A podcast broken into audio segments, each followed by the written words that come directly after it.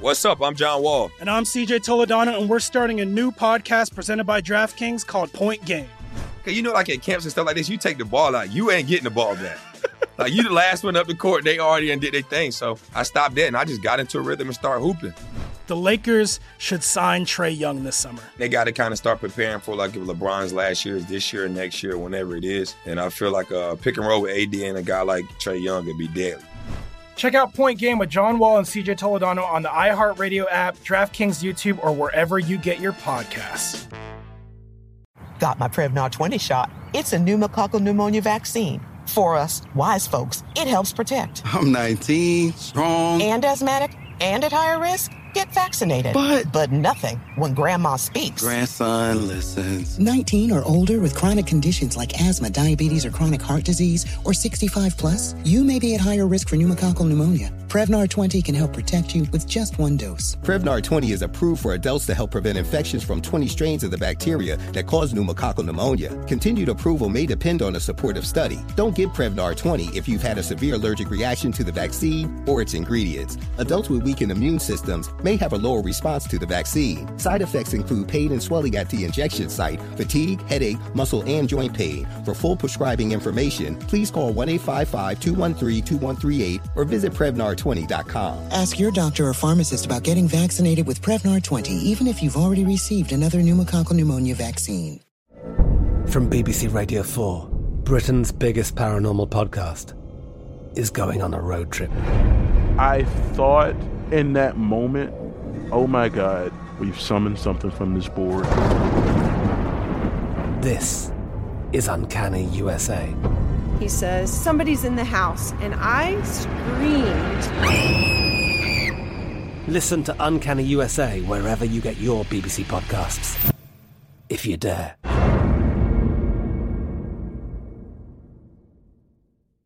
Welcome to All the Smoke, a production of The Black Effect and iHeartRadio in partnership with Showtime.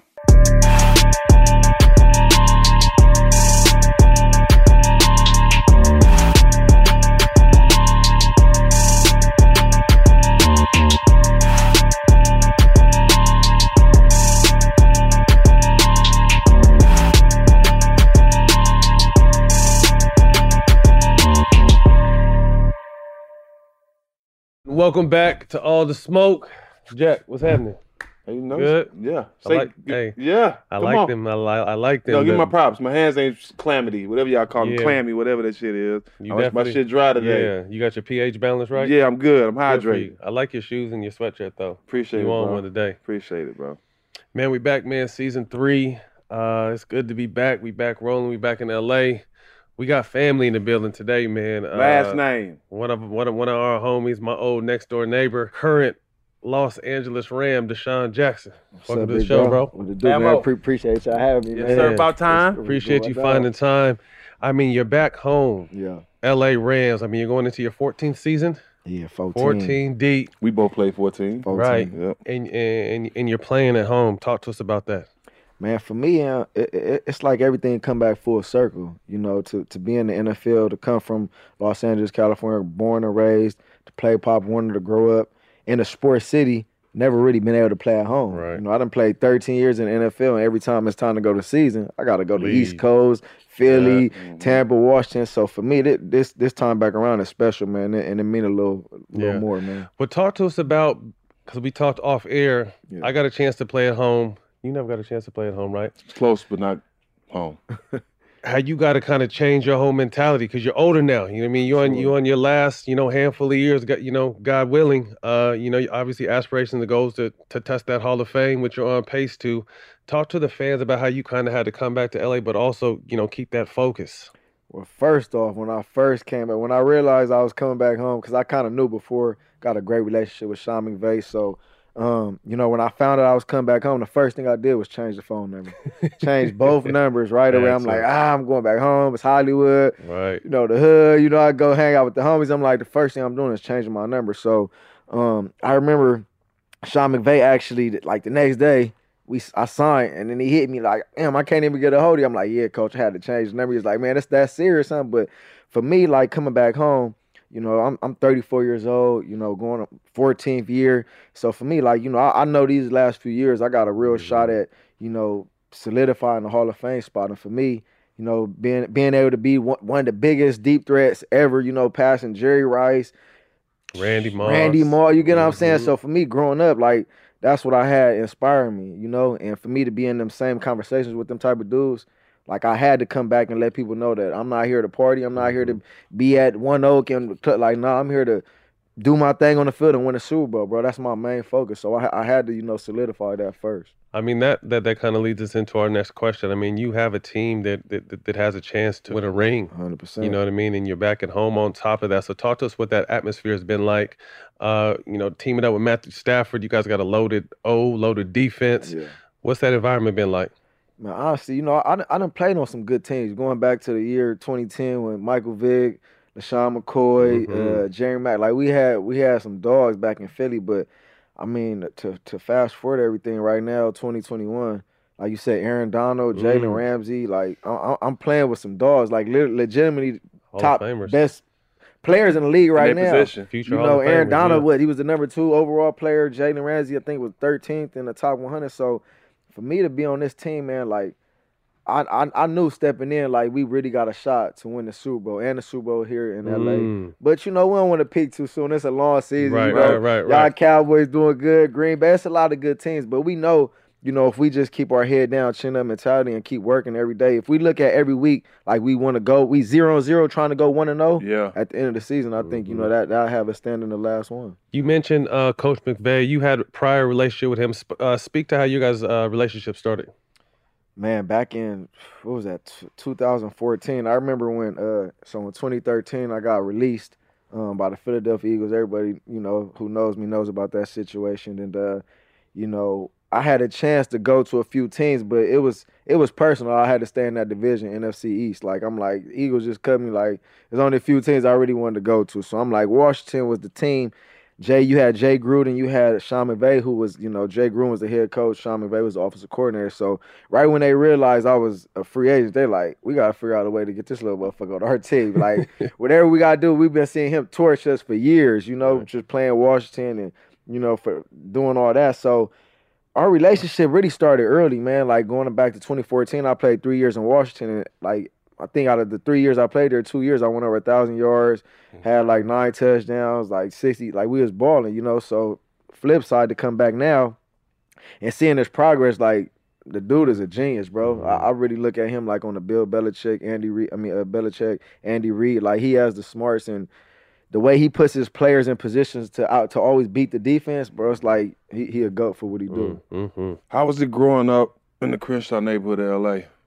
Ha, man, you, you Rest in know, I peace, mean, Nip. yeah, re, you know, my Mhm. dog, rest in peace, Nip, neighborhood Nip, man. Um, you know, for me, I I, I think it kind of instilled, you know, th- that that greatness, that like that competitive nature. You get what I'm Mhm. saying? Like we really didn't have no hope. We ain't really, you know, we had dreams and desires, but we ain't really. It was only certain few influences we really had to look up to. You get what I'm mm-hmm. saying? And- Positive. yeah, on some positive, like you know, you you going to the store, you know, it's dudes at the corner store hanging out, gang banging, selling drugs. You get what I'm saying? So on a daily basis, you know, I, I was lucky and fortunate to have a pops around me that like seen, you know, that side of it. And he like, nah, I'm gonna take your little. We we going to football, basketball, track, ba- like everything, every sport, because he knew if I was sitting at the Right. crib or at home, what I would be getting into. Mm-hmm. You know, so for me, I think it just installed me to just go out there and want to be different. Like it, it was something about looking at the OGs, looking up to them, like, man, I want to do that. But it's like I, I really wanted to do it the positive way, where I could go be on television, where I could all my dudes back in the hood see me, DeSean Jackson on national television. I'm rapping for my city and where my hood is, you know. So for me, that's what made me inspired and, and really wanted to go out there and do good for my, my city. So the you could say that the, the love for sports came from uh, your parents or from or from you. You uh, attended Beach Poly Polytech High School. Yeah. Played baseball, ran track. The, the love of sports come from was instilled from your pops or just something you picked up? Um, I- I mean, I, I think it, it it come hand in hand. You know, my my pops grew up uh, Pi- Pittsburgh, Pennsylvania, and when he grew up, he wasn't really able to play sports. You know, Mhm. his pops worked in the steel mill. He like, we working around here. Like, ain't no sports. You not doing none of that shit. So my pops never really was able to live out his dream because he loved sports, you know. So he was like, "Shit, I'm gonna have kids, and I'm pushing all my kids to play sports. Like, shit, if I couldn't make it, Right. I'm finna have kids, and one of these little niggas making it to the NFL. you know, which in reality was my older brother at first, and then you know that wasn't really his dream or desire. So then you got me, this little kid. I'm like, shit, I was a majority around my pops the most out of all you know our siblings. So for me, I just installed like just growing up and just like I say, just being competitive in the streets, playing sideline pop, th- throw up tackle. Like Yeah. I was just one of the little fastest, hardest dudes, and I was the toughest. I was the littlest one, but the toughest one. So I was like, man, you know, it installed in me at an early age to be great, bro. Mm-hmm.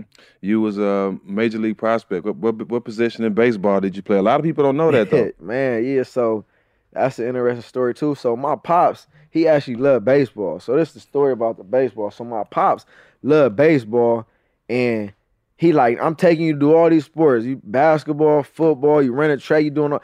You got to play baseball for me. So it was like he almost like forced me to play baseball. So I was good at baseball, but I ain't really had a love for it. Like I love playing football, I love doing everything else. So for me, I was real good at baseball, but I just didn't have that love for it. But looking back at it now, I'm like, if I could do it all over, I probably would have did the baseball right. They get 300 guaranteed. Like I'm like, man. But you know everything happened for a reason, bro. But yeah, I was actually a hell of a baseball player. What position you play? I played center field, second base. I play everything. I used to be like Mhm. left fielder, right fielder. Don't go in the gap. Like anything hitting the gap, I'm Got running it. everything down, bro. Mhm. Yeah. Like for real. You mentioned uh, Nip earlier. What was your relationship with him like? Man, sh- Nip, man. So I remember back in probably like 2000, like 2001. Like I think I was a freshman in high school, and um, you know, growing up in Leimert Park, you know, Crenshaw and Slauson was literally 10, 15 blocks down the street. So you know, going up Crenshaw, Audubon, like. I used to know Nip, like we was probably like 13, 14 years old, but back then Nip was just a pretty boy, curly hair. I ain't had a long hair back then. He had the curly hair. He was just always had the white long tee on. You know, back then the pro clubs, everybody Mhm. wearing Five X, four X, five five X. X. You Yeah. feel me? So it's just Yeah. like just knowing Nip back then, he was just like the little player, like pretty boy dude, you know. And then it's like, I remember like around high school, he started rapping, and I'm like, damn, he, he rapping all right. We trying to trying to figure out if he hard or not. So you know, back then, really nobody really knew about him. Then, you know, he got the Slauson boys. Then you just start seeing him out on Crenshaw Slauson, out the back of the bins, trunk, popping the trunk, giving out CDs. Like, I'm like, man, this nigga really taking this shit serious. So for me, I saw his his his work. I saw what he put into it, and to look up to, you know, what he did, inspired everybody, and just how he tried to, you know, provide jobs and just, you know, changing the community, man. Like me and Nip go back, bro, but you know, he definitely inspired for the Crenshaw community, man. Mm, rest in peace. Rest in peace. Um, high school football, sixty catches, over uh, a thousand yards, fifteen touchdowns. What was it like out there playing in high school? Nothing like them Friday yeah, night Yeah, games. first of all, shit. I mean, high school, like Long Beach. I went to the number one high school in all of America. Like li- literally, probably put the most people in the NFL. Mm-hmm. So growing up, obviously, I'm not from Long Beach. Everybody think I'm from Long Beach, but I'm not from Long Beach. So I grew up, like you said, Crenshaw, South Central, and as a as a uh, eighth grade, I'm trying to figure out like, man, what high school I'm gonna go to. Now, my pops, he was like the biggest scout of America. Like he already Mm. had deals and broke it in with this high school coach. he going to Venice, he going to Crenshaw, he going to Dorsey, he now he going to Westchester. So I'm sitting back like trying to really figure out what high school I'm gonna go to. And then my older brother was like, if you really want to go to the best high school and you know for a fact they gonna have scholars, like they gonna have scholars, they gonna have coaches coming in, like the best of the best. He like, we going to Long Beach Poly. So I'm like thinking about it, I'm like, all right, shit, let's go. But when I went, literally we had uh Herschel Dennis, Mm-hmm. Darnell Bing, Marcedes Lewis, man, you're right. Like it was literally like seven dudes that was going Division One. Like all had top scholarships from SC, UCLA. So I was a freshman going into that. So I'm like, shit, all I gotta do is even if I'm halfway decent, I'm gonna go get a That's right. Division One Mhm. scholarship. So, you know, coming out there from LA and being one of the best to play Pop Warner and come to Poly, like I really had to earn that. You get mm-hmm. what I'm saying? Because it was really dogs. Like Long Beach Poly, like I'm telling you, they the best of the best. So for me to come all the way from LA and come to Poly, like I really came from outside in and was like really an insider. You feel what I'm saying? Mm-hmm. So it was fun, man. It was it was big games though. Like I was prepared to play on a big level Right. being Early. at Poly because once I got to college, that shit was like it was next? was What's used to next? it. Yeah, like Right. NFL, what's next? Like I'm killing that shit just because the mentality and being around people that was like really good at it. Mhm. I mean, you topped your high school career off with uh, the MVP of the All American game. Uh, who was recruiting you, and, and, and why did you end up going to Cal? Man, I had shit. I had the, all the schools, Florida States, the Miamis, the Oklahomas, the LSU's. Like, I had probably over hundred plus offers, and uh, you know, I was close to going to LSU. That was Nick Mm. Saban was there, man. There was something about that that culture out there, man. That food and women. Like, I'm like, man, the, the, the South got me. Louisiana had How many me. trips did you take? I, not to Well, cut you I, I took I took I think four trips. I, I went to Oklahoma, went to LSU, and it was like I said when I went to LSU, it was just something about like just how they treated me, the food, and I'm like, man, it's, it's, it's something about that South, you know. Like I'm like I, I almost had it, but then Nick Saban ended up leaving, and he went to the Miami Dolphins. So when he left, I'm like, man, that's out. And then um, I had SC. I committed. I was a year SC one. They uh shoot who they had uh Reggie Bush, LenDale White. That they just had won the um the national championship, and I remember they called me after the game. Had uh Pete Carroll in there. They was all hype on the bus, turned up like, yeah, you coming? I'm like, yeah, I'm coming. I'm committed.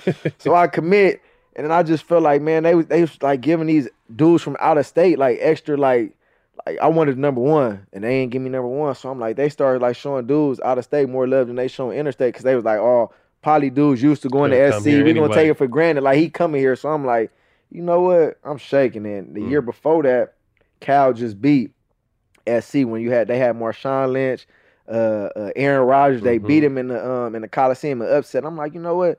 Instead of joining the best, I'm gonna go somewhere and beat the best. And that was just the mentality I had. Like I ain't want to just be labeled as somebody that just went there just because they thought they had me in their back seat. You know what I'm Mhm. saying? Mm-hmm. So that was my decision on What that. was your record against SC? Man, don't do that.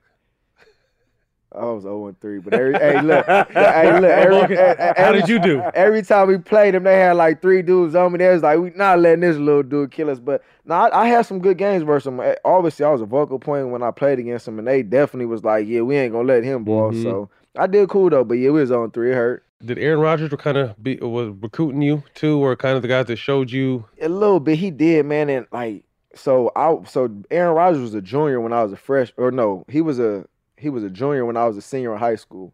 So when I'm committing there, you know, I'm like shit, Aaron Rodgers, one of the best quarterbacks in college football. I'm like, I'm going there. So the minute I commit, he enters the NFL and leaves. So he left his junior year. So I came in and he wasn't even near no more. But you know, we had like I said, we had Marshawn Lynch, Justin Forsett. We had some we had some good some good dudes. Can there. you imagine though, Aaron, Oh. you oh, and Oh, Marshawn Mar- all we'd on the same team? We'd could have won a national championship. Yeah, we'd have won the natty that year. Because That that, that, year, that next year, we was actually like, we was number two in the nation, and we ended up losing to freaking like Oregon State or some Mhm. crazy fluke shit. But man, yeah, I was thinking about that shit. I'm like, damn, just imagine if we had if he'd have stayed and we'd have played like a full year together, it would have been, special. You was number two at Cal. Y'all, y'all, y'all Nah, yeah, we ranked? yeah we was the highest ranked. We was number two. We started like five and zero. We was on uh, college game day. We played Oregon at Oregon. I went crazy. I had like three touchdowns, like 180 yards. Like I went crazy. So I remember that game. I was came up. You know they do the uh, the broadcast thing after the game and bring me up. I had a big ass suit on. That was back in the day when you know we wore our Steve Harveys. Yeah, we went our suits big and shit. I'm Yeah. on there talking and shit. And but it was like. Man, we went on a downhill after that. We we lost like the next like four games, bro. But Mm. we we was number two of the nation, bro. At and one just went point. downhill. Um, I, I, if I'm not mistaken, that was during the We Believe time too, right? Yeah, you was out there while for we was rocking for sure. right over the way. Yeah, Yeah, because nah, I remember I checked one of you guys' games out one time. yeah, that was that was a big game, man. Were you guys able to get out to any of those games, or you watch them on TV, or what was it like during your college experience out there? Nah, it was it was definitely big. Um, for for us looking up to to y'all, man, what y'all used to do back back in Golden State, like man, that y'all was really like a culture, man. Like you know, BD obviously respect. You know, shout out Big Bro BD. Um, bro was there. I mean, you know, y'all y'all had a wave out there, man, and. For us, like y'all the culture, bro. I, you know, I I'm not even gonna sit here and, and- and act like it ain't big, like what y'all did and how y'all carried y'all game and just like what y'all meant for the for the culture, bro. Like we we all looked up to that. You know, me like growing up, I'm a smaller dude, so the guys that I really looked up to is the Michael Vicks, the Allen Iversons, you know, the Mhm. Kobe's, the the dudes your child all respected and respected you, vice Right. versa. So Right. that mentality, man, like it, it's much respect to what y'all doing and continuously still doing how y'all tapped in with the youth and. You know your your boys, your twins. You know I, I I respect everything you're doing with them. I Mhm. love to see it, bro, because it give me something to look up to when I'm done playing ball. You know. Appreciate that, yeah, for sure.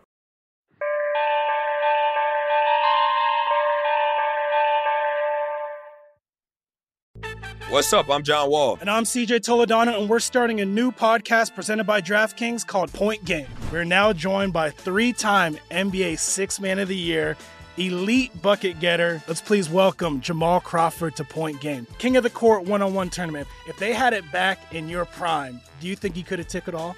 I'm gonna be honest with you. I don't think I could have took it all, but I think I would have shocked a lot of people.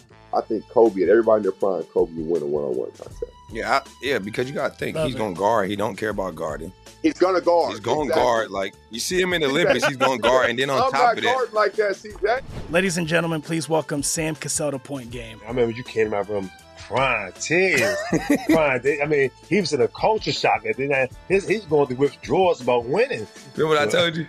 I said, I said, OG, you think I can get paid and go back and play in college? Because it ain't it. Check out Point Game with John Wall and CJ Toledano on the iHeartRadio app, DraftKings YouTube, or wherever you get your podcasts. I'm Katya Adler, host of The Global Story. Over the last 25 years, I've covered conflicts in the Middle East, political and economic crises in Europe, drug cartels in Mexico. Now I'm covering the stories behind the news all over the world in conversation with those who break it. Join me Monday to Friday to find out what's happening, why, and what it all means. Follow The Global Story from the BBC wherever you listen to podcasts. AT&T connects an ode to podcast. Connect the alarm, change the podcast you stream. Connect the snooze, 10 more minutes to dream. Connect the shower, lather up with the news, sports talk, comedians, or movie reviews. Connect with that three-hour philosophy show. Change the drive into work and traffic so slow. Connect the dishes to voices that glow.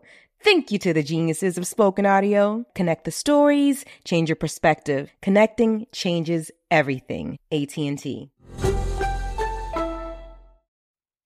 What was your relationship like with uh, Marshawn?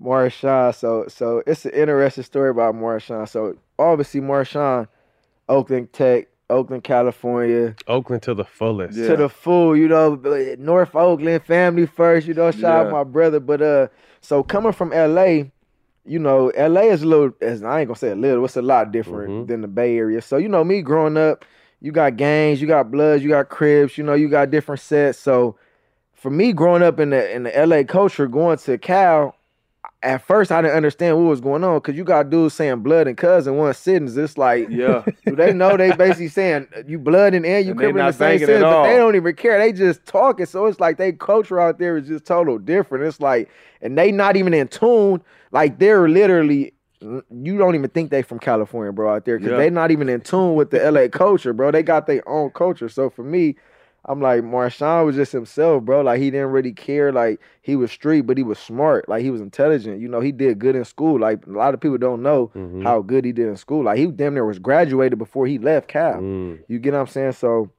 the respect level, me and him, I remember I was a freshman and he was a sophomore. And I came in, I was one of the fastest on the team. And he looking at me, he like, who, who, who this little nigga think? He's that nigga, line it up, nigga, let's race.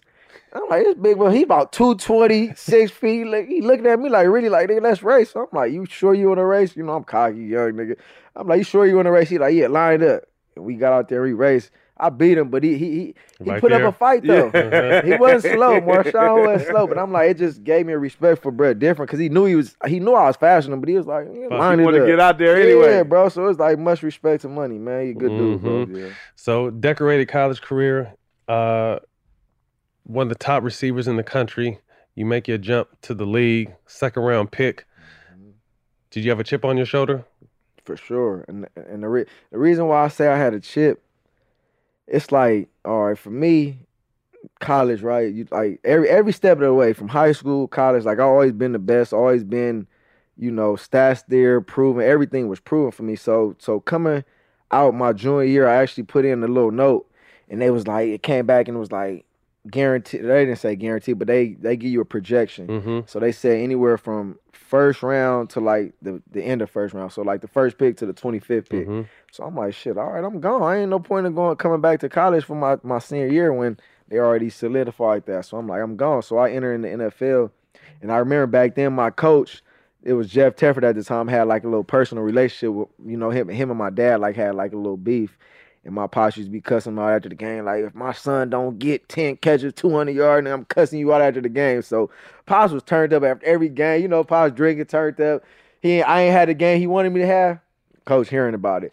So I, I feel like that kind of hurt me going into the to the league because, you know, Jeff Tedford was kind of asked about certain situations. And he was like, Yeah, I think his dad could be a problem. Woo, woo, woo. Mm-hmm. And it just was like that kind of hurt my draft status, you know. And I took it personal because all the teams that passed on me, that first year when I was in Philadelphia, every team that passed on me, I made them pay. Mhm. You know, my first year, we we went to the NFC conference championship game where I thought I scored the winning touchdown. We going to the uh, to the Super Bowl, but Larry Fitzgerald came down, did some crazy. That Mhm. was the year uh, the Steelers played um, Arizona in the, in the Super Mhm. Bowl. But yeah, that was my rookie year, bro, and it was, it was lit, man. Mm. It was lit. What's it like stepping on that stage though? I mean, you all about five nine. Oh yeah, my five. I mean, 10. Jack. Probably, yeah, my, my, give me my, give me my five ten. I Probably mean, six feet with shoes. Shit. Five ten, what you weigh? Right now, I'm, I'm like 185. 185. But when I first came in, I was 169. Ooh. Like, they gave me, they was like five nine, whatever, like seven core, whatever it was. I like you're like the 5'10". average height of an average man, Yeah. and to think that Jack Jack made a joke like you played, you got a would you say NBA years in the NFL for your size though? Like no one, I mean, impressive. really, really hats off to you, bro. I mean, obviously we homies, and I think we people kind of take that shit for granted, but for for you to accomplish, and you're not done, but for you to make it 14 years in the league at your size, that that says a lot about you, man. No, says a lot it- about it, you. It definitely does, and I, I appreciate that. But you know, it, I, I just take it back to my mentality, just growing up, how I grew up, having the pops around me. You know, they really just didn't really care about anything. Like if I if I wanted to envision myself or I wanted to do something, I'm gonna do it, and that's just been my mentality the whole time. And obviously, I ain't the biggest, but every time I step on the field, I feel like I'm the I'm biggest. you know what I'm saying? Like I feel like I'm lion hearted, and it's like I don't care how big you is. I don't care. My pop said never fear man, regardless how big, how small he put his pants on, just like you. You feel Right. what I'm saying? So for me, that's just always been my mentality, bro. But uh, you know, I definitely speaks numbers, and like you said, I'm still not done. Still playing at a high level, and uh, you know, I, I take pride in this shit. Every every time I wake up, every time I step on the field, bro, I want to be the best doing it. You know, and, and, and I am who I am for a reason, because that's that mentality. You know, it's Straight just up. like that that mama mentality. You know, Straight up. Facts. y'all played against him, y'all know. hmm Shit. What, what did uh what did being stamped by Jerry Rice when he said uh, he had this kid has all the talent in the world? What did that mean for you? To for arguably be the greatest receiver of all time to stamp you like that. Yeah, that, that, was a special moment because I was that was before I even played the NFL game. Mhm. Like I was, I had opportunity because at the time, my agency that I was signed with, he was signed to him as well too. So um, I had a chance to work out with him, I, and we ran routes. He was like, "I want you to run every route." Like I ran literally every route from route one to the go route, and he was like, "I only got one route I want to work with you on." I'm like, I just ran like 20 routes, and you telling me just one route? So I'm trying to, I'm interested to what he gonna say. He was like, "You just running too fast on a speed out. I want you to slow it down, get under control, and you master that. Ain't nobody gonna be able to mess with you." So from day one, I'm like, I'm thinking he finna critique me. I'm thinking he finna What give me What route is that? What is that? speed out. It's like a quick out, five yard out. But he was saying, I'm so fast. I need to run that in under control and still be fast, but not running too fast where I'm uh, like out of control running a route. So that route is like one of the easiest routes. So that was the only route he critiqued me on. So I'm like, I could be special, bro. And I knew that Mhm. from day one. I'm like, I do my shit and, and, and stay on it and work. Yeah, it's, it's it's gonna be a good ride. What's the fastest time you ever ran? In uh, what, Period. Forty. Yeah. for the fastest time I uh I ran before it was I was in I was in college. I want to say like my junior year. I ran a four two four. Mm. God damn. That's that Deion speed. Talk about your rookie your rookie experience. When I came in, I just had that mentality like I didn't really care who the starting receivers was. Like I'm coming in, I'm taking somebody's spot. Point blank. Like that's my me coming in. I don't. Sometimes these young dudes they come in, they be asking questions. I'm like, bro, you can't make the game bigger than it is. This, we've been playing this shit since a little kid in the park. Just how I'm sure it is for basketball. Right. Like once you got to the NBA, you can't be like, oh my god, the lights and all these fans scream. Nah, we got to tune in and play ball. Right. So me, I had the mentality was the game ain't gonna be bigger than it is. It's still football. And I think these young dudes come in, they be like a deer in the headlights because they don't understand like it's still football. It's still basketball. It's a sport. It's a game that we love growing up. But don't make it bigger. than If you make it Mhm. bigger than it is, then you're gonna always be behind the eight ball trying to figure out, damn, how can I make the game not as big as it is? Right. Like, no, I'm the game. I'm the moment Mm. that's big. And that's my philosophy on that shit, bro. It's it's not, it's a game, bro. We have fun with this shit and play at a high level. Mm. Talk to him. For sure. Who were your vets that you leaned on in rookie year? As soon as you got in the league. Good question, man. So when I came in, I I, I had some real OGs, man. A special. I'm gonna give you the names first, and I'm gonna give you a special story about a situation in my rookie year. But so I came in, I had Donovan McNabb was my quarterback, Brian Westbrook the running back, um, Asante Samuel, uh, Brian Dawkins. I said I, Brian, I was about to say, was Brian Dawkins was on that Brian, team. Brian Dawkins. Um, few few dudes, but um, the the special story. So I was uh I was in like my seventh eighth game, and uh, we was playing in Chicago. This one, Lance Briggs, uh, Brian Urlacher, like dogs, like. You know Brian Urlacher legitimately could be one of the best, you know, Mhm. middle Linebackers linebackers to play the game. So Mhm. we playing versus these dudes, and I'm like, this one of them games where I'm like, damn, I'm really playing versus some, some dudes that could damn near kill me if I run across the middle, right? So I score touchdown, I'm balling in, in the game. So it, it become a, a point where they punted the ball, and I'm back punting the ball, and I had like clown that had the ball in one hand, I fumbled, but we end up getting the ball back. Boy, I must have came to the sideline. Brian Dawkins must have grabbed me up, snatched me up. You do that shit again, because you know he didn't really cuss. Yeah, he was all about God and like, but he came at you on a crazy way, yelling at me. If you do that again, I'm like, man, this nigga talking to me like my daddy.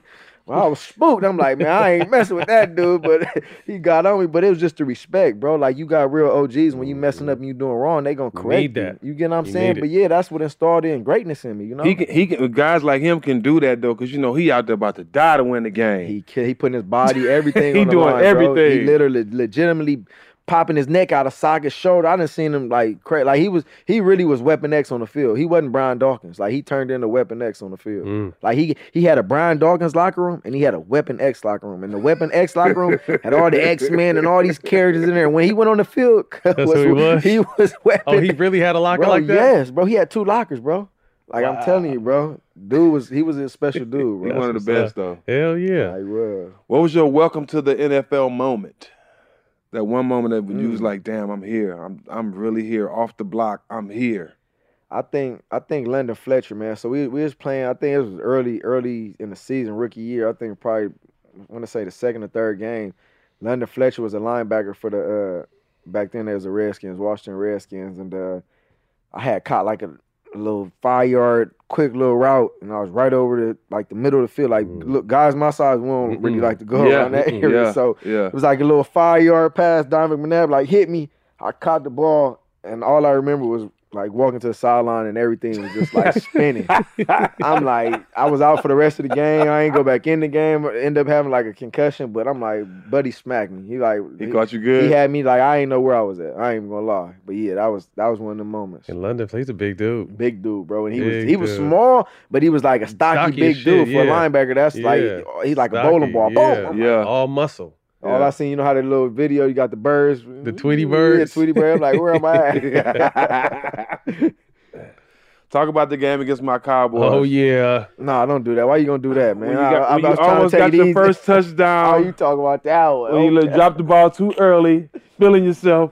Yeah, uh, so I'm I'm gonna I'm gonna let you have that one, but I'm gonna, I'm gonna, I'm gonna come back. I'm gonna speak on that momentarily, and I'm gonna come back and hurt your heart with something too. But, uh, I, I remember. I know what you're gonna yeah, do. um, you know, I was I was young, man. I was rookie year. Just just at that moment of time, I'm gonna- I'm gonna give y'all a philosophy. So for me, growing up, playing sports, you're not really able to allow to clown and dance and do all this crazy shit. So once you get to the NFL, they allow you to you know have a Have little a little extra fun. fun. and do some crazy shit. So for me, I can remember that night before the game. I'm like.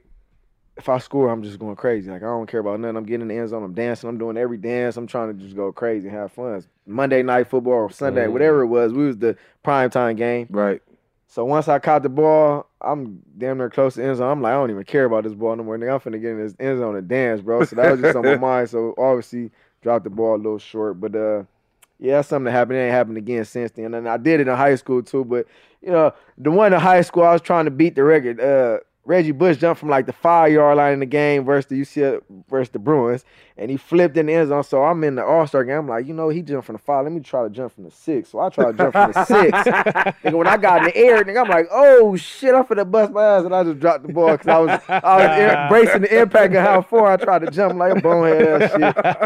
But um, yeah, you know that happened. I learned Oh, from the lid, shit. but it ain't gonna happen again. But uh, yeah, let's talk about that 91 yard touchdown that Michael Vick threw to me on the sideline when I Yes. was back in the end zone on them Cowboys. Yeah, you turned around on us. Yeah, turned man. around on us. I remember that. That was that was hurtful. Or That the uh the punt return, right?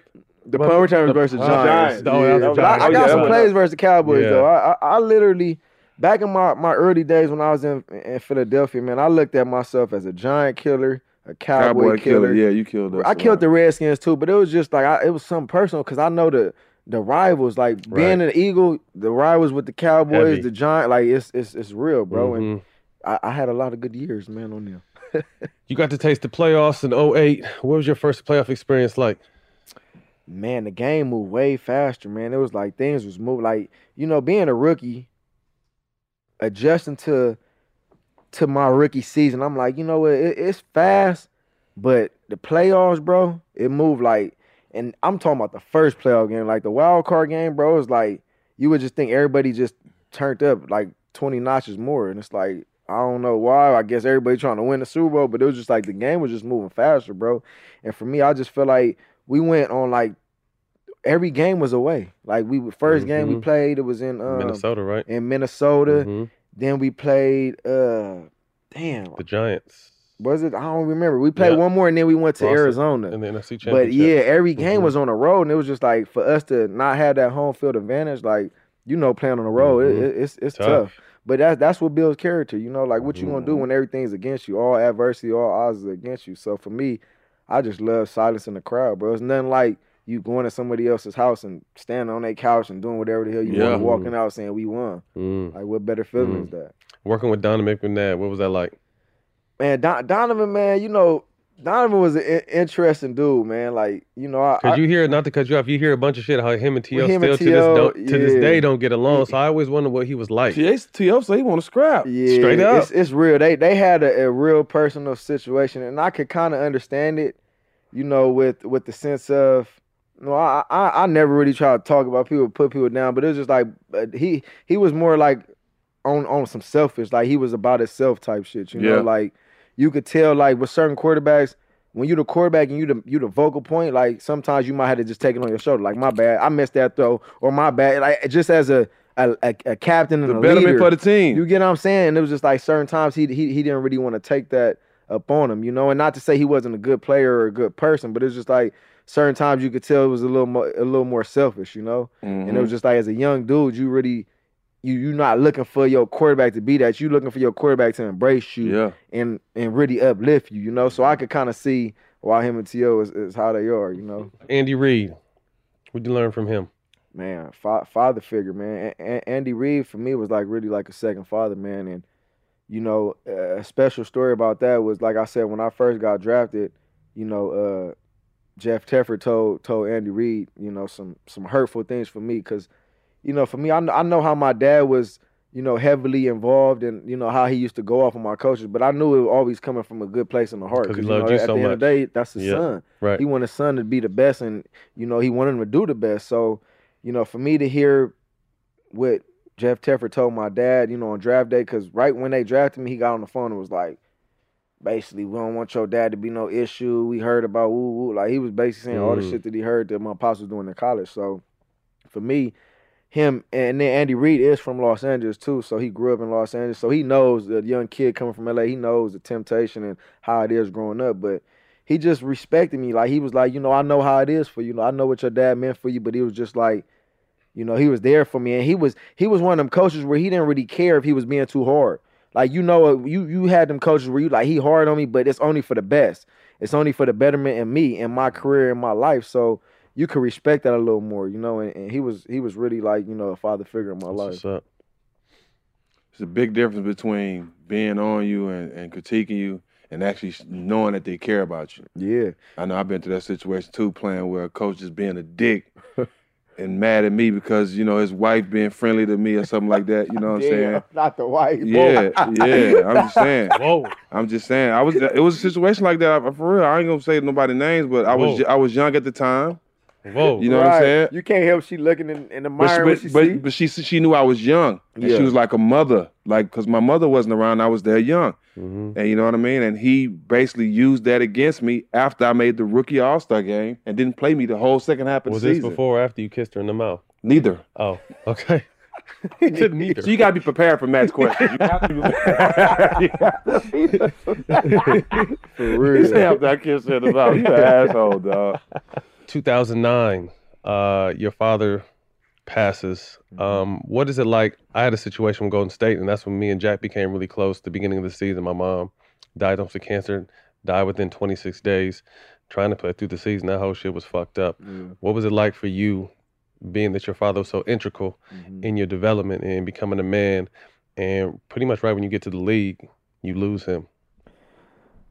Yeah, man. I mean, for for me, that, that that was a tough, that was a tough part of my life. I was uh, I think I was 20 years old. Um, like you said, everything my dad meant to me, for me, did for me. You know, the relationships, the bonds we built together. Um, you know, it was one of them things where I'm like, that's my first year in my NFL career. Like everything we planned, everything we dreamed about, envisioned, like all the shit we talked about we was gonna be doing. Like my dad was one of them was like, you about to have all these this these money, these millions. I'm finna have all these women. I'm about to was I'm with the shit. these cars. with the shit too. Jury, Right, like traveling, right. like it wasn't nothing you can't do. Right. So for me, it was just everything he envisioned. To see how pops went out like that, man, like uh, it was hurtful, man. Uh, so it was we was actually I want to say like October, November. So during the season, it's early before the playoffs. So he just, you know, pops like shit. You got a mansion. I'm coming out to the mansion. I'm staying with you. I'm chilling. Like you know, I'm driving your cars. Like pops was really like he was like my brother. One of. Like we, yeah, you know, like we had a great relationship. So during the season, I remember he came out there and stayed with me during the season, and uh, he kind of like just got sick out of nowhere. Like he had diabetes, so like he used to always kind of like blame it on the diabetes. Like I just check it when I go back home. Like Mhm. I'm straight, and it kind of like became normal where he was like sleeping all day, wasn't really eating, and it was like this was like right around when we was about to make the playoffs, and then I remember my older brother. I think my sister came came to Philly and flew him back to, to LA, and then um, you know he went to the doctor and they basically diagnosed him with pancreatic cancer. Mhm. And when they uh, diagnosed him with it, it was stage four. You know, it was like too late. They was like basically gave him like four to five months to live, and uh, this was at the period of time where I was in the playoffs. So I'm I'm playing Right. games like I'm I'm at the highest of my highest rookie season, balling like killing, like you know, top of the world, like ain't can't nothing else go wrong. And you know, at the same time, you know, for me to be losing my pops in the hospital and him struggling, I remember him watching the games and shit. Like my brother there filming him, I'm on the TV, and he just. Just everything, you know, that just kind of Mm. meant to me, bro. So it, it, it was tough, man. That, that shit was, you know, still to this day. Yeah, rest know? in peace to Yeah, Pops. appreciate And people don't understand because they think because we're athletes or we're on a different stage that we're not affected by anything. No, and it is the furthest from the truth. You know what I mean? To try to play with that kind of heavy heart or with, you know, the second you're not in action, your your mind is there Yeah, for instantly. You know what I mean? So it's rest in peace to Pops for sure, man. You know he's looking down and proud of you. we be we it. as athletes, people think you know, expect us to be so strong and be able to take all type of stuff. But my father was I didn't have a relationship growing up with my mm-hmm. father like you, but I it grew as I got older and became successful. Right. My father's dead as well. I miss my father, so I can imagine. For sure. You know what I'm saying? Yeah. Being able to to be raised by him, t- taught by him, right or wrong, and all that, then to get to where you want to be because of him Exactly. and not be able to enjoy it fully with him, I can imagine that, bro. Because I.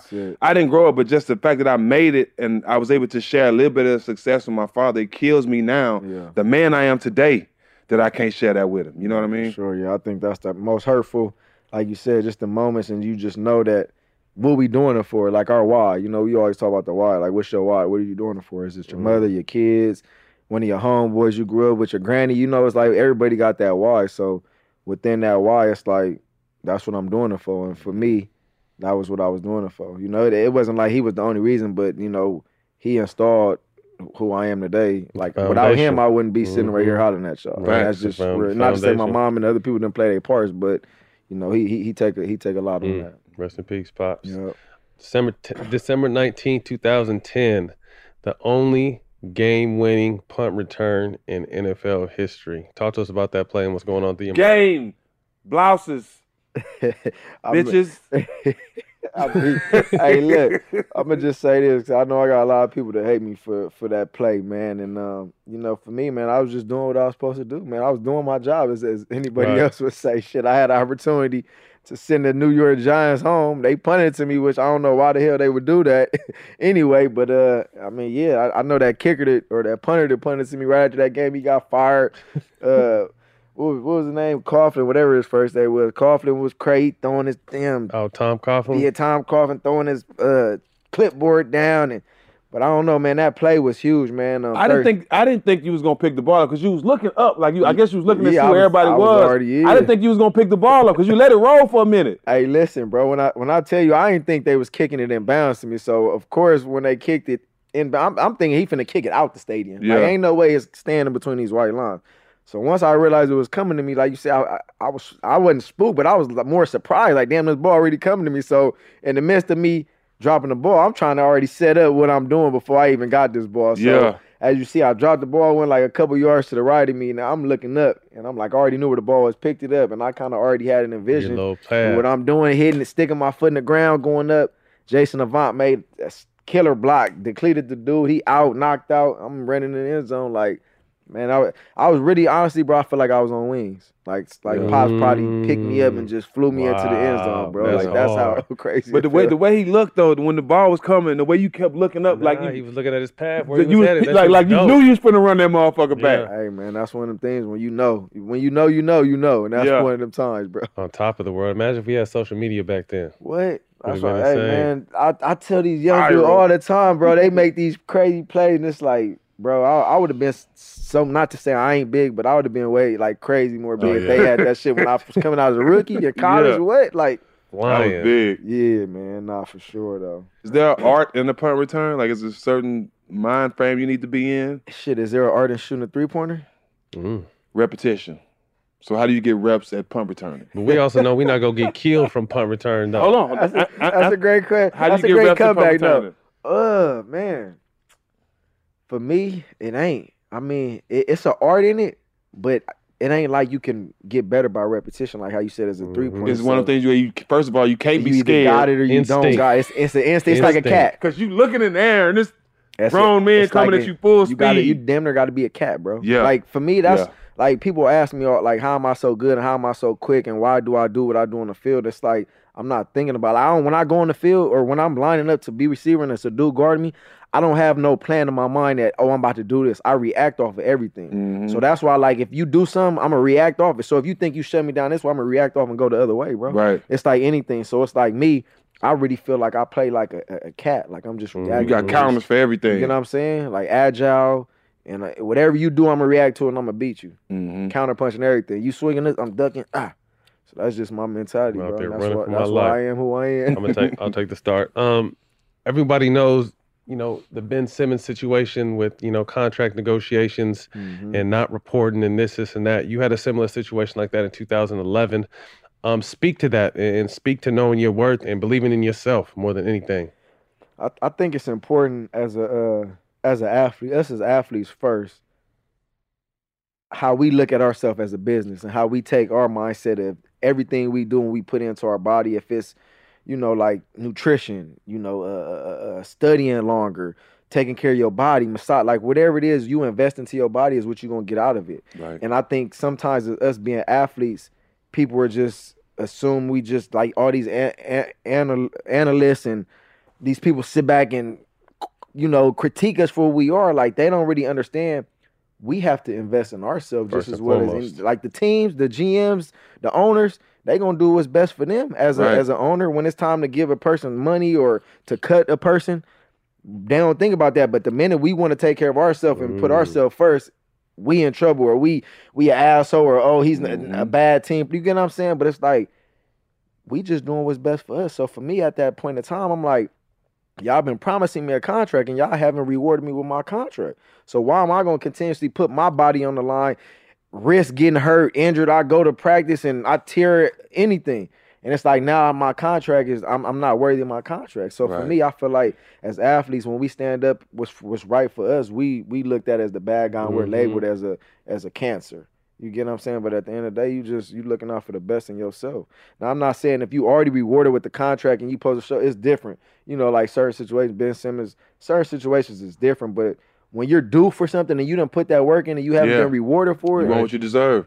it- you got you got a right to stand up for what you deserve. 2012, uh, they end up franchise uh, franchise tagging you, re-signed a five-year contract, uh, north of fifty million dollars. Mhm. How'd that make you feel? Well, well, when I got franchise, that was almost like they just did That's that for me way. to kind of yeah, just Mhm. get them back in the Shut you building. up. Yeah, like we Mhm. we we gonna give you because I think that was one year for ten million, which in reality, the five years I would still end up getting the ten million. So I'm Mhm. like, all right, I'm gonna come in there, but in my mind, I'm I know like I'm not gonna play on this one year ten million dollar deal because if I get hurt, then it's still like So, I don't have mhm. no solid. Mhm. I'm not solidified in, in my future for the next three years. It's not guaranteed like No our money. security. You get what I'm saying? So for me, it was just like one of the things where they was like, all right, just sign it and come in and let's try to work out a deal. So basically, I kind of knew that, so I signed the franchise, and then like I want to say like a few weeks later, we end up getting the deal done. So it was kind of like, you know, you- I pat you on my back, you pat me on mine. Like we gonna get this deal, and I took that word, and it actually worked out. But for me, it felt good because I finally got what I was deserving of. And, and, and for me at that time, I remember they used to promise me like my second, third year, they was promising me they was gonna redo my contract. Cause back then Philly was known for getting their players at early and locking them up, like giving them some money earlier and locking them up for later in their career. So for me, I was like, man, it, it was rewarding, bro. And it was like, Mhm. you know, all the work I was putting into it, it made me feel good.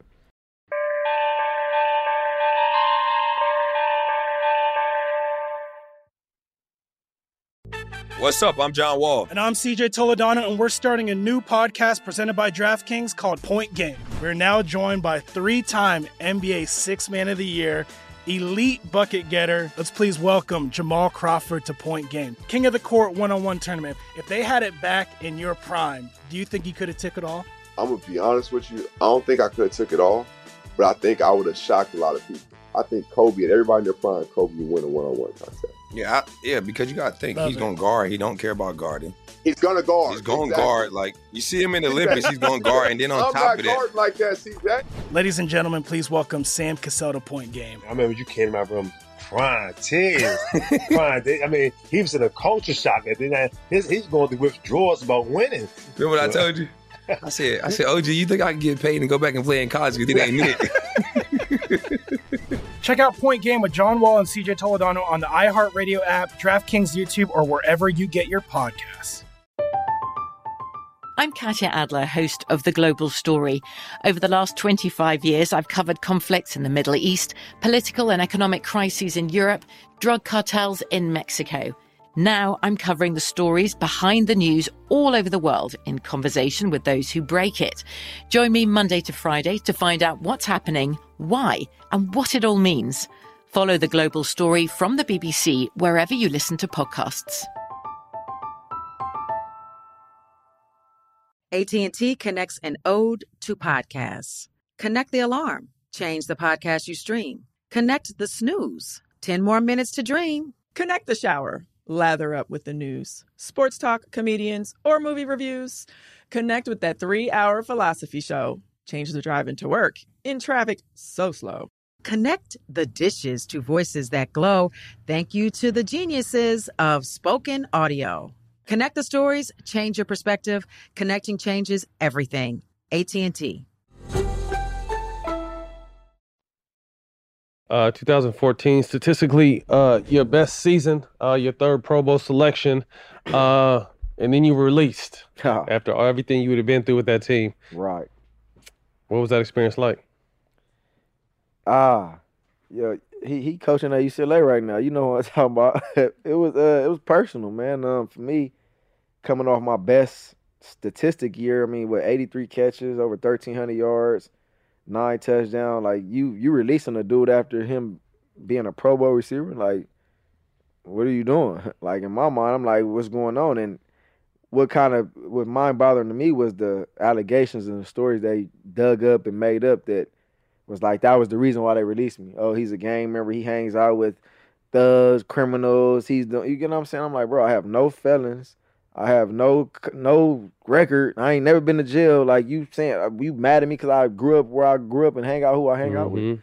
So it's for me, it was kind of like a stab in my back, bro. And it was like everything I did for y'all and coming off my best years, like y'all just come like if y'all didn't want to pay me, just tell me y'all didn't want to pay me. But to Mhm. try to tarnish my name and who I am, Crazy. Like, and then you got other teams looking like, damn, do we want to take a risk on this dude? Like, is there something that's gonna come out? Like, is he Mhm. about to come out? He going to jail? You get what I'm saying? It was just like it was a fucked up situation for me, and I, I took that personal. That's why I did go to to Washington. Every time I played the Eagles, I made them regret that decision. Let's. I mean, I, I want to touch on that a little bit because obviously he is the head coach. We're talking about Chip Kelly. He's the head coach of UCLA, and there was a lot of racial allegations um, swarming around the way he moved and and, and perceived um, a handful of you guys. Yeah. Some of the better players on the team. Uh, Mhm. you know, can you speak to that a little bit? when he first came in, it was like you you you you doing something that a professional athlete shouldn't have to, you know, go through. Like when you when you first the head coach, you come in, that's like coming in and telling you a starter, you playing BD, stack, whoever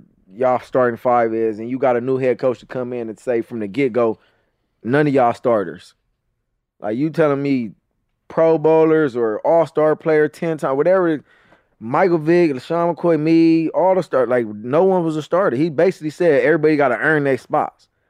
We looking at this dude like, bro, you know who you talking to? Like, bro, we pro bowlers, we getting paid way more than you.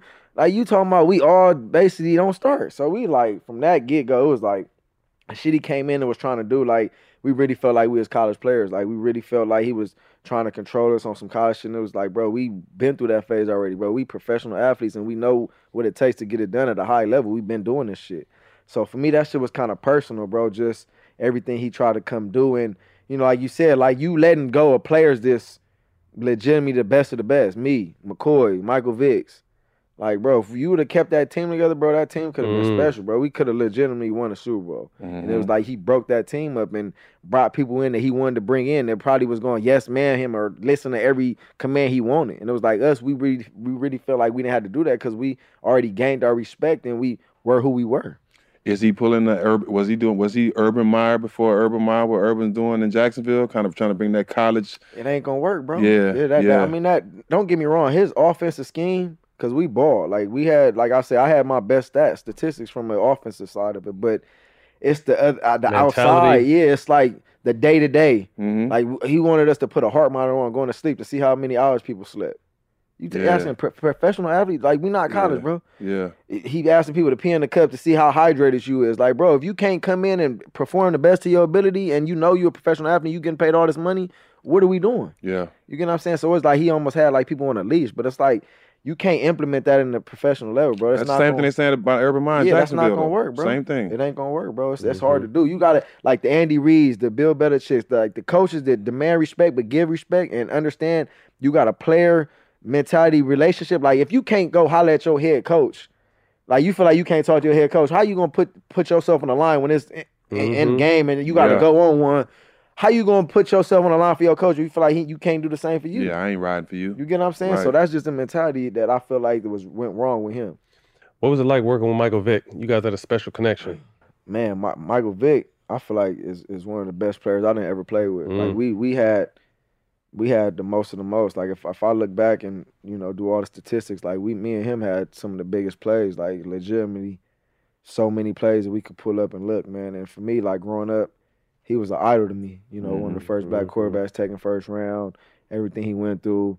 Um, you know, his one of his cousins or boys he grew up with ended up snitching on him. He's trying to take care of Mhm. everybody. Had a hundred dudes rolling with him, taking care of everybody lifestyles. Like I learned so much from him. You get what I'm saying? Just from me being younger, looking up to him, and being able to have a chance to really sit in the same rooms and have like a big bro, little bro relationship. Like, and when we first met, he was like, "Man, I see a lot, a lot of you in me." Mm. And it was when he told me that shit, kind of it fucked me up. Cause I'm like, damn. Like, why you say that? He was like, you know, I just see all your boys, you taking, you doing this, you doing that. Like, I was the same way, but he was like, you need to cut that, cause if it really come down to it, they ain't gonna have your back. Mm-hmm. You get what I'm saying? If it come a situation where it's you or them, they gonna choose them, you know. And it was like he really learned like betrayal, like people really stabbed him in his back for people he took care of. You know what I'm saying? Right. So he kind of like taught me that early. So for me, I was able to see like you know, let me start cutting back. Let me stop doing. You get what I'm saying? Because everybody love you when you on top and you handing the money and you shopping, you taking sprees. You, you you know what I'm saying? Like everybody love you, but the minute you don't do something for somebody, how they feel about you? As soon as you say no, the You get loyalty gone. The loyalty gone. He ain't shit anyway. I hope he I hope he get hurt. I hope he he get cut. anyway. You get what I'm saying? Just little shit like that. But on the field, I mean, one of the best deep balls. I mean, you got a, a, a nice deep ball thrower right now uh, in Stafford. But like I said, you and Mike's deep ball connection was on another Yeah, level. Nah, Mike, Mike, Mike Vick.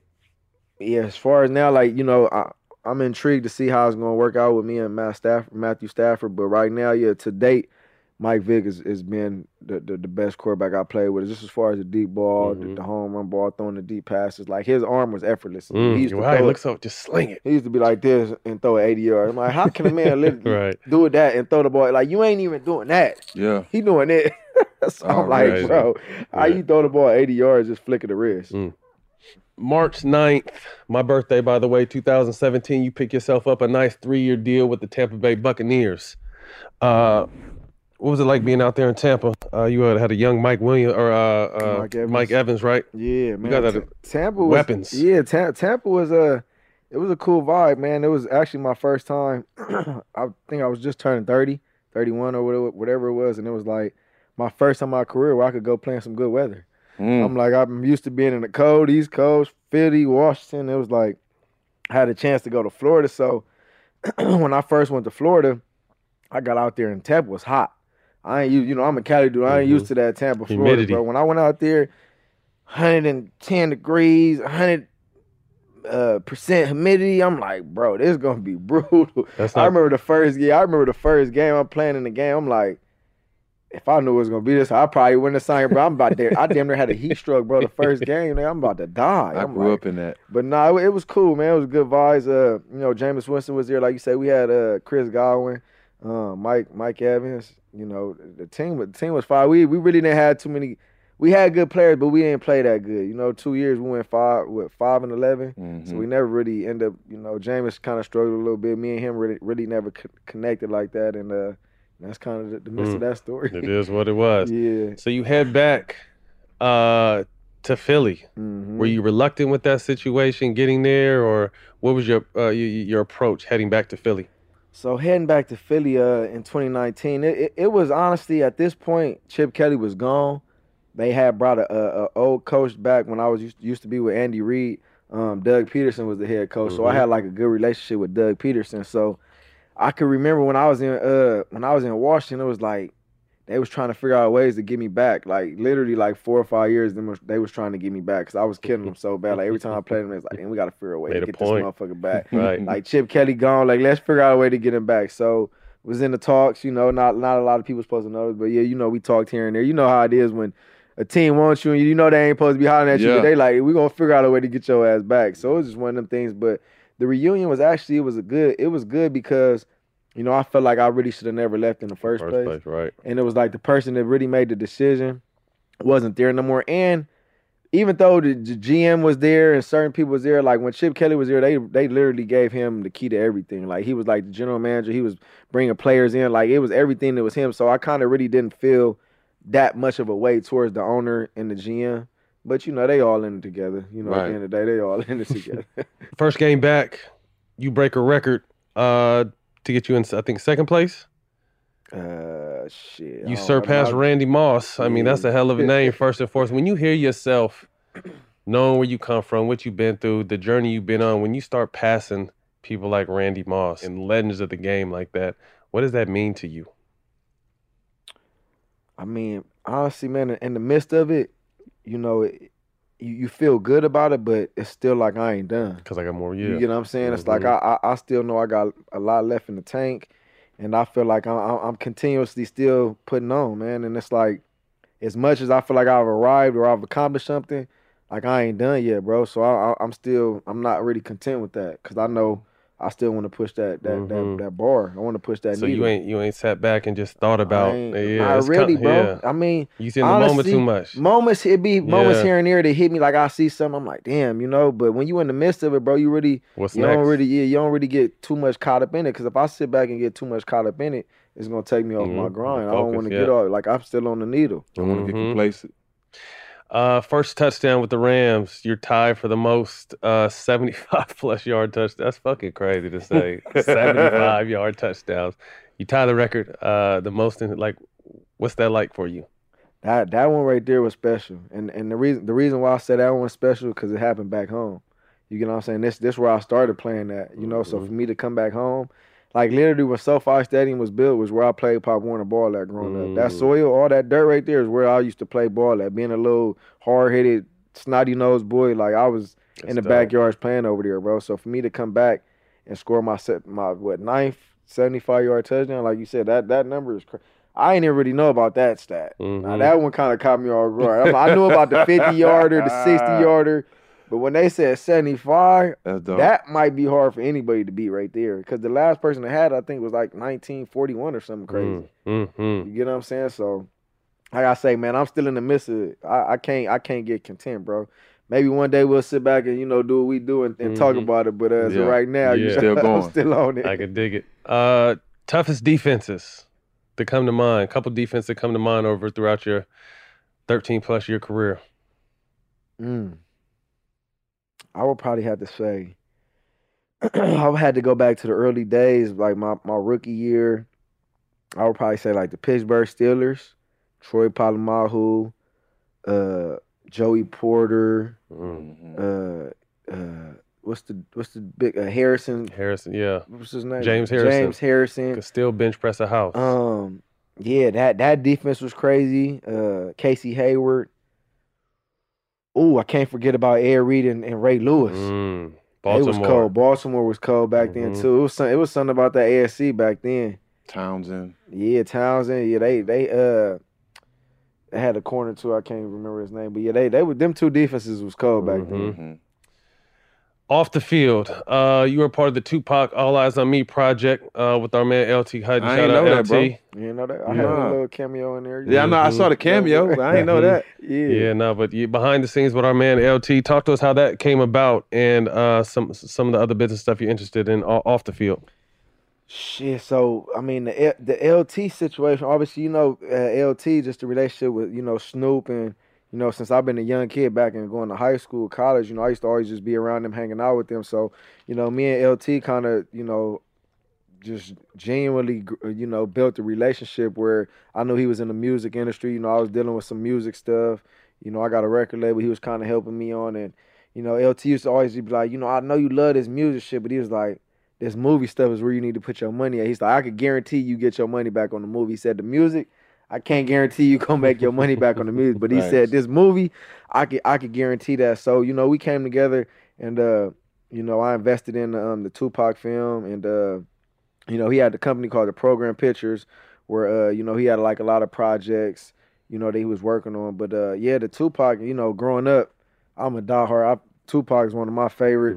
He on the what? Ain't he up here? Mhm. somewhere? What? Mhm. Of course. You know, Tupac was one of my favorites. You know, getting through when I was young and just hearing gunshots and just living in the hood. Like I used to just throw Tupac on it. He would help, you know, relieve like certain Mhm. situations I went through. So that tu- being able to have a, a, a piece in that Tupac movie, that's like that's legendary for me. That's like one of my goals. Like you say a pet peeve or something you on your bucket list that you gotta have before you die. Like Yeah. that's one of them things to being connected with something that had to do with Tupac. Well, Yeah, being a producer in his movie, Yeah, the uh, let producer alone credit, that's you to know me, that's bigger than having a part in it. Yeah, nah, you're right. And then for that to be saying, like, that, yeah, that was that was crazy, That's bro, for me to even be a part of that. Congrats on that, Yeah, bro. I ain't know that. Yeah.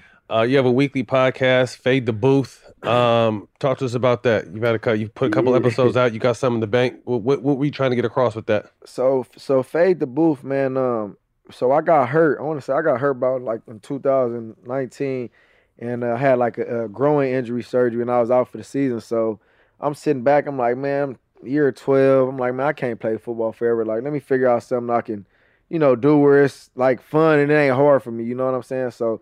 I'm sitting back thinking, I'm like, you know, my brother always had a camera on my face, had documentaries. He's still shooting. Shout out like to bro, bro, right yeah. there with the camera on yeah, as we you know, he's shooting now, but uh, I'm like, man, I, I was always, you know, in front of a camera, and it's like this shit is easy to me, bro. So I'm like, let me, you know, bring people, and then y'all too, y'all inspired it, you know, Gillie da Kid Wallo, like, you know, seeing young brothers kind of doing their thing, and I'm, I'm sitting back, like, you know, let me, let me get into the podcast industry, and for me, I just really wanted to open up and you know give you know my platform and you know my viewers just the inside to me, you know, and not only me but you know my guests. You know, I had Lil Mhm. Wayne come on, had uh you know Marshawn Lynch, Michael Vick, Michael Rubin, just give them a, a Mhm. different perspective. You know, like I had an owner on here, like a billionaire owner, Yeah. just talking about like lifestyle things, like what made him who he was at an early because he was 20 years old, 13 years old, had a billionaire mentality, you know, Mhm. people invested in him, you know, him taking out money, like things that me being 12 years old, I wouldn't have thought about. Right. Like how his mind was programmed. Like, so it's just for me, just opening up and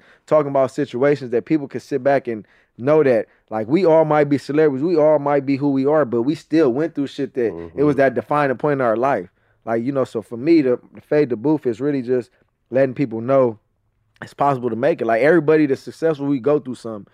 And I know a lot of people be sitting back at home like, oh, I tried this and it didn't work, so let me give up. No, like Mhm. keep going. Like figure out what it is you want to do. So for me, I love inspiring, man. So Fade the Booth is really just inspiring, man. Where can they find that at? Uh, so Fade the Booth, you can find it on uh, IG. Then you know it's on um, you know YouTube, Spotify, iTunes. You know the whole Dope. thing. Shout Yeah, out, check it shout out. out Wallo and Gillie too, man. That's Yeah, family. Shout out yeah. the boys. Yeah, they've been But I, wild. lo- I, I love for y'all to come on mine too. You know, we waiting on you, Man, waiting on we- the invite. We there. we got to cross promote it, man. For Uh, sure. fatherhood. You got two little guys. How important is that to you? Man, fatherhood, man, it, it, it's huge to me. I, I I look at fatherhood as, you know, what do I want my kids to hear about me when they when they grow up and they become older? You know, um, what are people gonna say about their dads? You know, and for me, I'm a stand up dude. I'm a respectful dude. You know, uh, I'm a hard working dude, and uh, you know, I just want them to know that you know they pops is a real one. You Mhm. know, and they got something to look up to. Dope. But at the end of the day, my kids gonna be real ones. They might not grow up and live how I live, but I'm gonna install that and, and, and have them understanding like, you know, you gotta get you gotta work for what you want out here, you know. So I think being a father for me kinda, you know, let me know it's not all about myself. You know, when you before you have kids, you put yourself first. And it's like now that I have kids, I, I'm not first anymore. My kids are Mhm. first, you know. So that's how I look at it. Quick hitters. Final stretch. First thing to come to mind. Let us know top five receivers of all time. top five receivers all time. So I'm gonna go. I'm gonna go Jerry Rice, uh, Randy Moss, Michael Irvin, Steve Smith, Calvin Johnson. Woo! That's a hell of a five And right I'm, there. I'm, I'm up there. I ain't put me in there, but I'm up yeah, there too. Yeah, nah, that's dope. Top three artists or songs on rotation on game day. Top three artists. Uh, Our songs. I got um, I got Nipsey for sure. Nipsey Hussle on there. Um, Tupac, All Eyez on Me. Mm-hmm. Uh, third one probably would be I like the Young Jeezy. The I, old- was- the- I, man, I knew I was thinking about to say Jeezy. I was like, why'd you say the Jeezy? old Young Jeezy, man. Yeah. Yeah, the old school Young Snowman. Jeezy, the Snowman, yeah. Yeah. 103. Motivation. Yeah, Motivation 101. Yeah, yeah. Gotta be on there for sure. If you can go back and relive one moment in your career, high school, college, NFL, uh, up to this point, what would it be? Man, high school, bro. I, I would probably say if I could rewind time, man, I would, I would want to go back to my high school days, man. I used to really have so much fun in high school. Mm. Being being like a junior, senior, having all them scholarships, offers, being a dude, you know, back then I had a car. Like, you know, we used to just you ain't had no Carefree. wants. You you free, ain't had shit. I ain't got no bills. Them mom's give me a little money Yeah. here and there. I'm going hanging with the homies. We hanging out, hanging with ain't no telling what we was doing, man. I used to have fun, but I think about now I'm 34. I'm like, damn, where all the time go? But it's like if you could relive it like high school, was probably some good moments for me. Hell yeah, that shit was a blast. Top th- top three favorite NBA players to watch.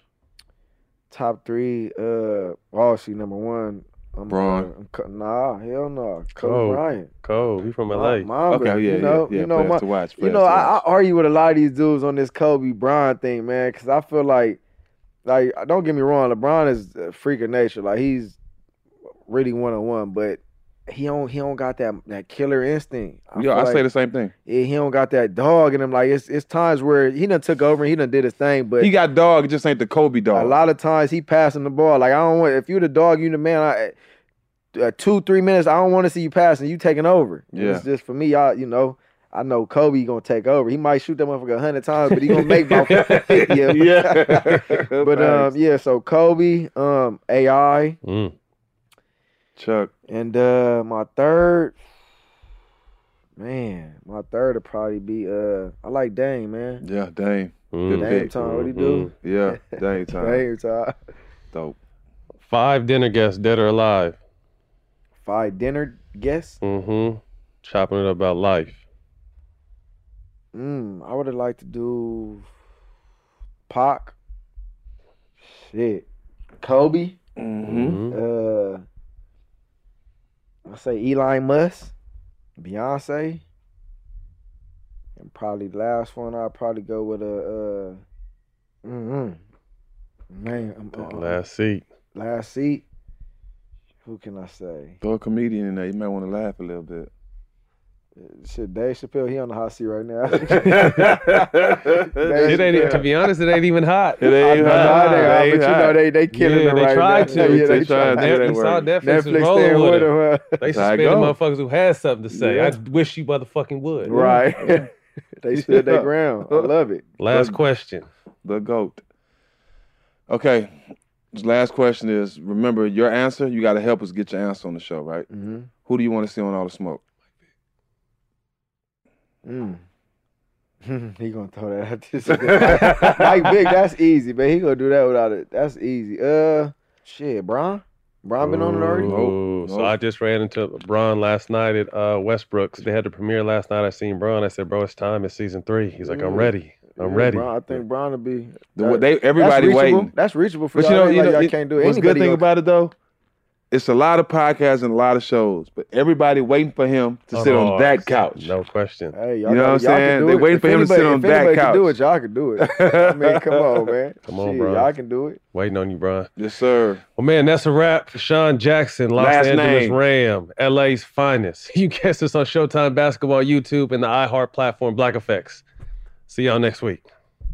Salute. Peace. This is All a Smoke, a production of The Black Effect and iHeartRadio in partnership with Showtime. At Bet365, we don't do ordinary. We believe that every sport should be epic. Every home run, every hit, every inning, every play. From the moments that are legendary to the ones that fly under the radar. Whether it's a walk-off grand slam or a base hit to center field. Whatever the sport, whatever the moment, it's never ordinary at Bet365. 21 plus only must be present in Ohio. If you or someone you know has a gambling problem and wants help, call 1-800-GAMBLER.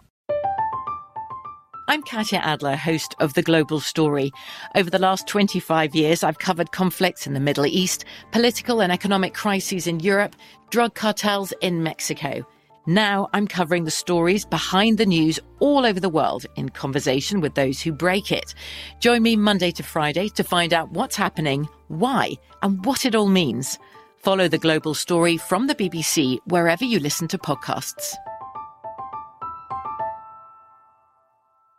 Got my Prevnar 20 shot. It's a pneumococcal pneumonia vaccine. For us, wise folks, it helps protect. I'm 19, strong. And asthmatic and at higher risk? Get vaccinated. But- But nothing when grandma speaks. Grandson listens. 19 or older with chronic conditions like asthma, diabetes, or chronic heart disease, or 65 plus, you may be at higher risk for pneumococcal pneumonia. Prevnar 20 can help protect you with just one dose. Prevnar 20 is approved for adults to help prevent infections from 20 strains of the bacteria that cause pneumococcal pneumonia. Continued approval may depend on a supportive study. Don't give Prevnar 20 if you've had a severe allergic reaction to the vaccine or its ingredients. Adults with weakened immune systems may have a lower response to the vaccine. Side effects include pain and swelling at the injection site, fatigue, headache, muscle, and joint pain. For full prescribing information, please call 1 855 213 2138 or visit Prevnar20.com. Ask your doctor or pharmacist about getting vaccinated with Prevnar 20, even if you've already received another pneumococcal pneumonia vaccine.